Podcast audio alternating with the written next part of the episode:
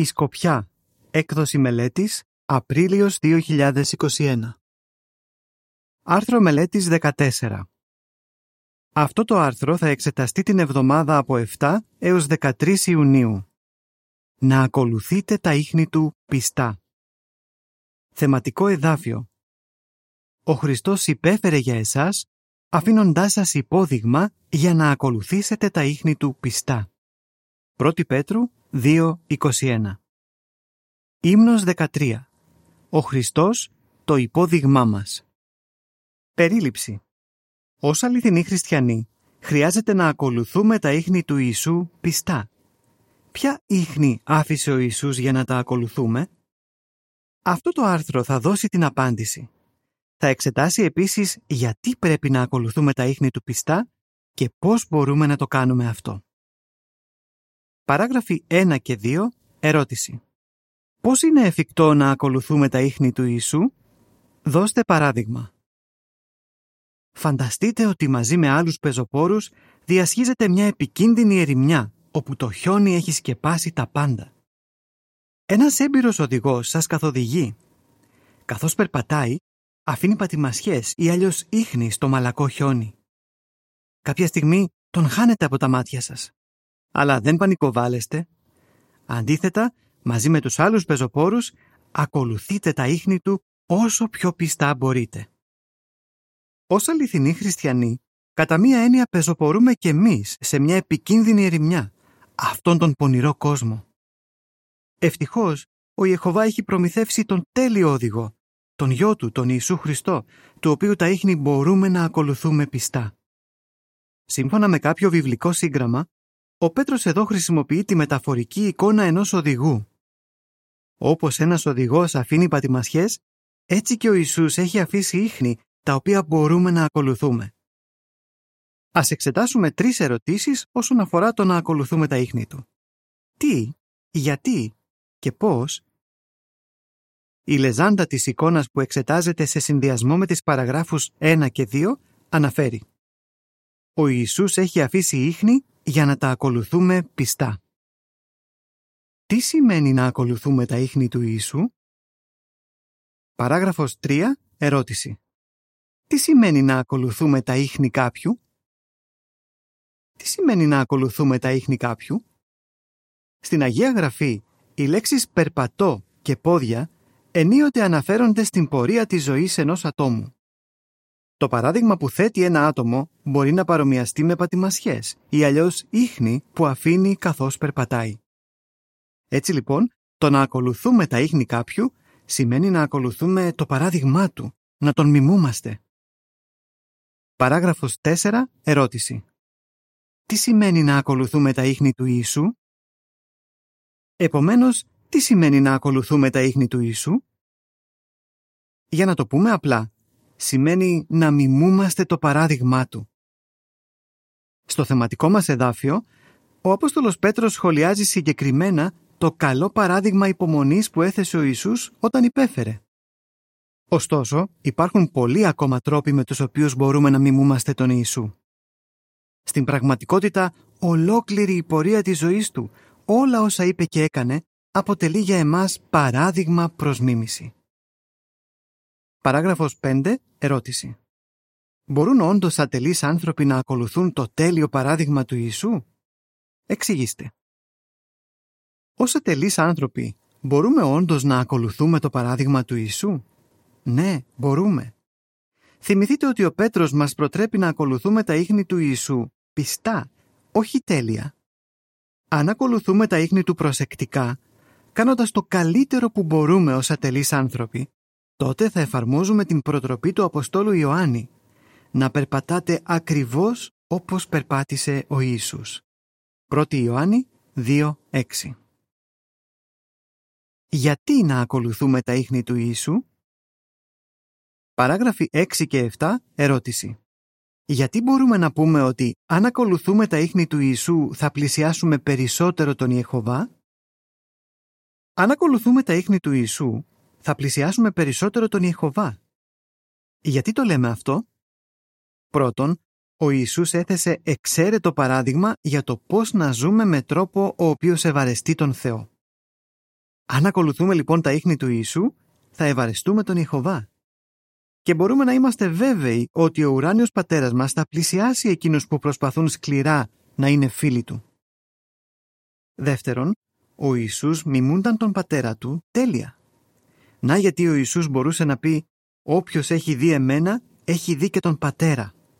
Ιωάννης 14.9 Όταν μιμούμαστε τις ιδιότητες του Ιησού και τη συμπεριφορά του προς τους άλλους, για παράδειγμα την ευσπλαχνία του για έναν λεπρό, την κατανόησή του για μια γυναίκα που έπασχε από μια οδυνηρή ασθένεια, τη συμπόνια του για όσους πενθούσαν, τότε μιμούμαστε και τον Ιεχωβά. Όσο περισσότερο γινόμαστε σαν τον Ιεχωβά, τόσο περισσότερο τον πλησιάζουμε.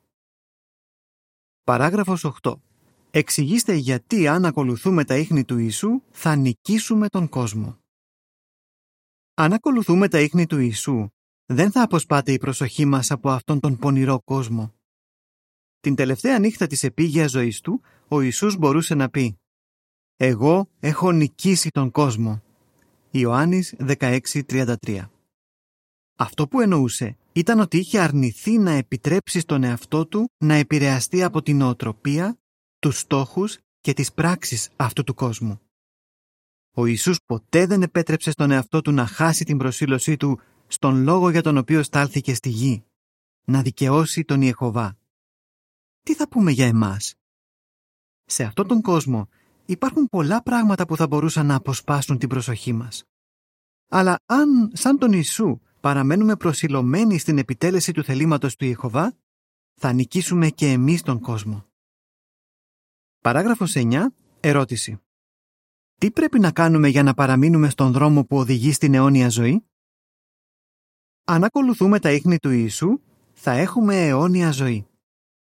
Όταν ένας πλούσιος νεαρός ρώτησε τι χρειαζόταν να κάνει για να αποκτήσει αιώνια ζωή, ο Ιησούς απάντησε «Έλα να γίνεις ακόλουθός μου». Ματθαίος 19, 16 21 Σε μερικούς Ιουδαίους που δεν πίστευαν ότι ήταν ο Χριστός, ο Ιησούς είπε «Τα πρόβατά μου με ακολουθούν. Τους δίνω αιώνια ζωή». Ιωάννης 10, 24 29 στον Νικόδημο, ένα μέλος του Σάνχεδριν που ενδιαφέρθηκε για τις διδασκαλίες του, ο Ιησούς είπε ότι όποιος εκδηλώνει πίστη σε Αυτόν θα έχει αιώνια ζωή. Ιωάννης 3.16 Εμείς εκδηλώνουμε πίστη στον Ιησού αν ενεργούμε σύμφωνα με όσα δίδαξε τόσο με τα λόγια Του όσο και με το παράδειγμά Του. Αν το κάνουμε αυτό, θα παραμείνουμε στον δρόμο που οδηγεί στην αιώνια ζωή. Πώς μπορούμε να ακολουθούμε τα ίχνη του Ιησού πιστά; Παράγραφος 10. Ερώτηση. Τι περιλαμβάνει το να γνωρίζουμε τον Ιησού καλύτερα; Ιωάννης 17.3 Για να μπορούμε να ακολουθούμε τα ίχνη του Ιησού πιστά, πρέπει πρώτα να τον γνωρίσουμε. Το εδάφιο Ιωάννης 17.3 αναφέρει «Αυτό σημαίνει η αιώνια ζωή. Το να γνωρίζουν εσένα, τον μόνο αληθινό Θεό και αυτόν που έστειλες τον Ιησού Χριστό. Το να γνωρίζουμε τον Ιησού είναι συνεχής διαδικασία. Πρέπει να εξοικειωνόμαστε μαζί Του όλο και καλύτερα, μαθαίνοντας για τις ιδιότητές Του, τον τρόπο σκέψης Του και τις αξίες Του. Ανεξάρτητα από το πόσον καιρό είμαστε στην αλήθεια, πρέπει συνεχώς να προσπαθούμε να γνωρίζουμε τον Ιεχωβά και τον Γιο Του. Παράγραφος 11. Ερώτηση. Τι περιέχουν τα τέσσερα Ευαγγέλια; Για να μας βοηθήσει να γνωρίσουμε τον γιο του, ο Ιεχωβάς τοργικά συμπεριέλαβε τα τέσσερα Ευαγγέλια στο λόγο του. Τα Ευαγγέλια εξιστορούν τη ζωή και τη διακονία του Ιησού. Μας λένε τι είπε ο Ιησούς, μας δείχνουν τι έκανε και μας αποκαλύπτουν πώς ένιωθε. Αυτά τα τέσσερα βιβλία μας βοηθούν να αναλογιζόμαστε το παράδειγμά του. Στην ουσία, περιέχουν τα ίχνη που άφησε ο Ιησούς. Εξετάζοντας λοιπόν τα Ευαγγέλια, μπορούμε να γνωρίζουμε τον Ιησού όλο και καλύτερα. Ως αποτέλεσμα, μπορούμε να ακολουθούμε τα ίχνη του πιστά. Παράγραφος 12. Ερώτηση. Πώς μπορούμε να ωφελούμαστε πλήρως από τα Ευαγγέλια; Για να ωφελούμαστε πλήρως από τα Ευαγγέλια, δεν αρκεί απλώς να τα διαβάζουμε, Χρειάζεται να αφιερώνουμε χρόνο για να τα μελετούμε προσεκτικά και να τα στοχαζόμαστε βαθιά. Ας εξετάσουμε τώρα δύο πρακτικές ιδέες που θα μας βοηθήσουν να κάνουμε στοχασμούς γύρω από τα Ευαγγέλια και να εφαρμόζουμε τα όσα διαβάζουμε εκεί. Παράγραφος 13. Ερώτηση. Πώς μπορείτε να ζωντανεύετε τις αφηγήσεις των Ευαγγελίων; Πρώτον, να ζωντανεύετε τις αφηγήσεις των Ευαγγελίων. Να χρησιμοποιείτε τη φαντασία σας για να βλέπετε, να ακούτε και να νιώθετε τα όσα συνέβησαν. Για να το πετυχαίνετε αυτό, να κάνετε έρευνα στα βοηθήματα μελέτης που προμηθεύει η οργάνωση του Ιχωβά. Να εξετάζετε τα συμφραζόμενα, τα όσα αναφέρονται πριν ή μετά την περικοπή που μελετάτε. Να αναζητάτε πληροφορίες που εξηγούν το φόντο της αφήγησης και τις περιστάσεις. Να συγκρίνετε την αφήγηση που μελετάτε με μια παράλληλη αφήγηση σε κάποιο άλλο Ευαγγέλιο. Μερικές φορές ένας Ευαγγελιστής περιλαμβάνει μια ουσιαστική λεπτομέρεια που παραλείπει κάποιος άλλος. Παράγραφοι 14 και 15. Ερώτηση. Πώς μπορούμε να εφαρμόζουμε τις αφηγήσεις των Ευαγγελίων στη ζωή μας; Δεύτερον, να εφαρμόζετε τις αφηγήσεις των Ευαγγελίων στη ζωή σας. Αφού μελετήσετε προσεκτικά μια αφήγηση από τα Ευαγγέλια, αναρωτηθείτε «Υπάρχει κάποιο δίδαγμα εδώ που μπορώ να εφαρμόσω στη ζωή μου; Πώς μπορώ να χρησιμοποιήσω αυτή την αφήγηση για να βοηθήσω κάποιον άλλον; Προσπαθήστε να σκεφτείτε κάποιο συγκεκριμένο άτομο και κατόπιν σε μια κατάλληλη στιγμή μεταδώστε τους στοργικά και διακριτικά το δίδαγμα που αντλήσατε. Ας δούμε ένα παράδειγμα για το πώς μπορούμε να εφαρμόσουμε αυτές τις δύο πρακτικές ιδέες. Θα εξετάσουμε την αφήγηση για την άπορη χείρα, την οποία πρόσεξε ο Ιησούς στο ναό. Η άπορη χείρα στο ναό. Παράγραφος 16. Περιγράψτε τη σκηνή που είναι καταγραμμένη στο εδάφιο Μάρκος 12.41. Ζωντανέψτε την αφήγηση. Το εδάφιο Μάρκος 12.41 αναφέρει «Και κάθισε αντίκρι στα χρηματοφυλάκια και άρχισε να παρατηρεί πώς έριχνε το πλήθος χρήματα στα χρηματοφυλάκια και πολλοί πλούσιοι έριχναν πολλά νομίσματα. Οραματιστείτε τη σκηνή. Είναι 11 νησάν του 33 της κοινή μας χρονολογίας λιγότερο από μια εβδομάδα πριν από το θάνατο του Ιησού. Ο Ιησούς έχει περάσει μεγάλο μέρος της ημέρας διδάσκοντας τον ναό. Αλλά οι θρησκευτικοί ηγέτες του έχουν εναντιωθεί ιδιαίτερα. Νωρίτερα κάποιοι από αυτούς αμφισβήτησαν την εξουσία του. Άλλοι προσπάθησαν να τον παγιδέψουν με τις ερωτήσεις τους. Τώρα ο Ιησούς έχει μετακινηθεί σε άλλο μέρος του ναού. Εδώ, πιθανώς στην περιοχή που αποκαλείται «αυλή των γυναικών», μπορεί να δει τα χρηματοφυλάκια που βρίσκονται κατά μήκος του τείχου της αυλής. Κάθεται και αρχίζει να παρατηρεί τους ανθρώπους καθώς ρίχνουν τις συνεισφορές τους στα χρηματοφυλάκια. Βλέπει πολλούς πλούσιους να ρίχνουν πολλά νομίσματα. Ίσως βρίσκεται αρκετά κοντά ώστε να ακούει το δυνατό κουδούνισμα των νομισμάτων καθώς πέφτουν μέσα στα χρηματοφυλάκια. Παράγραφος 17. Ερώτηση. Τι έκανε η φτωχή χείρα του εδαφίου Μάρκος 1242? Το εδάφιο Μάρκος 1242 αναφέρει Ήρθε όμως μια φτωχή χείρα και έριξε δύο μικρά νομίσματα ελάχιστης αξίας. Έπειτα από λίγο μια γυναίκα τραβάει την προσοχή του Ιησού. Είναι μια φτωχή, άπορη χείρα. Η ζωή της είναι πολύ δύσκολη. Πιθανότατα μόλις και με τα βίας καταφέρνει να εξασφαλίζει τα στοιχειώδη. Παρ' όλα αυτά, πηγαίνει σε ένα από τα χρηματοφυλάκια και διακριτικά ρίχνει δύο μικρά νομίσματα, τα οποία ίσως ούτε που ακούγονται καθώς πέφτουν μέσα. Ο Ιησούς γνωρίζει τι έριξε. Έριξε δύο λεπτά, τα μικρότερα νομίσματα που κυκλοφορούν. Αυτό το ποσό δεν φτάνει ούτε καν για ένα σπουργίτη, που είναι από τα φτηνότερα πουλιά που χρησιμοποιούνται ως τροφή. Παράγραφος 18. Ερώτηση.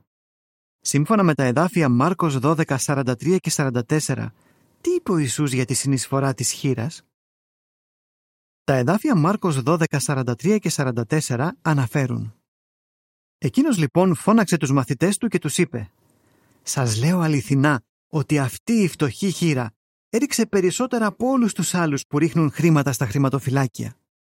Διότι όλοι έριξαν από το περίσσευμά τους, αλλά αυτή έριξε από το ιστέρημά της όλα όσα είχε, ολόκληρο το βιός της. Ο Ιησούς εντυπωσιάζεται βαθιά.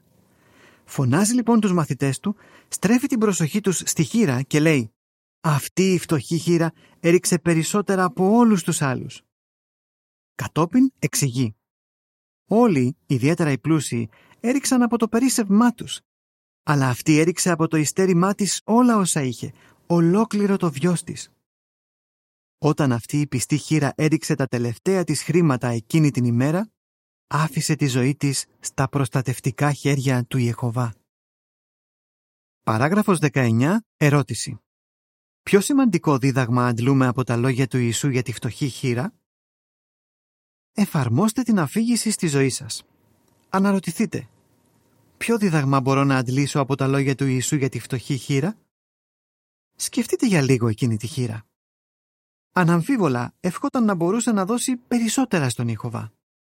Ωστόσο, έκανε αυτό που μπορούσε. Του έδωσε ό,τι καλύτερο είχε. Και ο Ιησούς γνώριζε ότι η συνεισφορά της ήταν πολύτιμη στα μάτια του πατέρα του. Εδώ υπάρχει ένα σημαντικό δίδαγμα για εμάς. Ο Ιεχωβά ευαρεστείται όταν του δίνουμε το καλύτερο, την ολόκαρδη και ολόψυχη υπηρεσία μας. Ο Ιεχωβά χαίρεται όταν βλέπει ότι κάνουμε όλα όσα μπορούμε. Αυτή η αρχή εφαρμόζεται στο χρόνο και στις δυνάμεις που μπορούμε να αφιερώσουμε στη λατρεία μας, μεταξύ άλλων στη διακονία και στις συναθρήσεις. Παράγραφος 20. Ερώτηση. Πώς μπορείτε να εφαρμόσετε το δίδαγμα που παίρνουμε από την αφήγηση για τη χείρα; Δώστε παράδειγμα. Πώς μπορείτε να εφαρμόσετε το δίδαγμα που πήρατε από αυτή την αφήγηση; Προσπαθήστε να σκεφτείτε συγκεκριμένα άτομα που ίσως χρειάζονται διαβεβαίωση ότι ο Ιεχωβά ευαρεστείται με τις προσπάθειές τους. Για παράδειγμα, μήπως γνωρίζετε κάποια ηλικιωμένη αδελφή που ίσως νιώθει ένοχη ή άχρηστη επειδή η υγεία της ή οι δυνάμεις της δεν της επιτρέπουν πλέον να κάνει όσα έκανε άλλοτε στη διακονία; Ή μήπως μπορείτε να σκεφτείτε έναν αδελφό που υποφέρει από κάποια χρόνια οδυνηρή ασθένεια και ο οποίος αποθαρρύνεται επειδή δεν μπορεί να έρχεται κάθε φορά στην αίθουσα βασιλείας για τη συνάθρηση; Βοηθήστε τέτοια άτομα λέγοντας ό,τι είναι καλό για επικοδόμηση. Εφεσίους 4.29 Μοιραστείτε μαζί τους το συγκινητικό δίδαγμα που πήραμε από την αφήγηση για τη φτωχή χείρα. Τα ενθαρρυντικά σας λόγια μπορούν να τους διαβεβαιώσουν ότι ο Ιεχωβά ευαρεστείται όταν του δίνουμε το καλύτερο που μπορούμε. Όταν επενείτε άλλους για το ότι δίνουν στον Ιεχωβά το καλύτερο που μπορούν, όσο μικρό και αν φαίνεται ίσως αυτό, τότε ακολουθείτε τα ίχνη του Ιησού πιστά. Τα ακόλουθα αποτελούν περιγραφή των εικόνων που εξετάζονται σε συνδυασμό με τις παραγράφους 19 και 20. Μια αδελφή στοχάζεται τα όσα είπε ο Ιησούς για τη φτωχή χείρα και κατόπιν επενεί μια ηλικιωμένη αδελφή για την ολόψυχη υπηρεσία της. Η Λεζάντα αναφέρει όπως ο Ιησούς, έτσι και εσείς να επενείτε εκείνους που δίνουν στον Ιεχωβά το καλύτερο που μπορούν. Παράγραφος 21. Ερώτηση. Τι είστε αποφασισμένοι να κάνετε; Πόσο ευγνώμονες είμαστε που οι αφηγήσεις των Ευαγγελίων παρέχουν τόσες λεπτομέρειες για τη ζωή του Ιησού, βοηθώντας μας να τον μιμούμαστε, να ακολουθούμε τα ίχνη του πιστά. Στα πλαίσια της προσωπικής σας μελέτης ή της οικογενειακής σας λατρείας, θα μπορούσατε να επικεντρωθείτε στα Ευαγγέλια. Ας θυμόμαστε ότι προκειμένου να ωφελούμαστε πλήρως από μια τέτοια μελέτη, χρειάζεται να ζωντανεύουμε τις αφηγήσεις και να τις εφαρμόζουμε στη ζωή μας. Εκτός από το να μιμούμαστε τα όσα έκανε ο Ιησούς, χρειάζεται και να ακούμε τα όσα είπε. Στο επόμενο άρθρο θα εξετάσουμε τι μπορούμε να μάθουμε από τα τελευταία λόγια που είπε ο Ιησούς ως άνθρωπος. Πώς θα απαντούσατε; Τι σημαίνει να ακολουθούμε τα ίχνη του Ιησού; Γιατί πρέπει να ακολουθούμε τα ίχνη του Ιησού; Πώς μπορούμε να ωφελούμαστε πλήρως όταν μελετούμε τα Ευαγγέλια; Ύμνος 15. Εξυμνείτε τον πρωτότοκο του Ιεχωβά. Τέλος του άρθρου.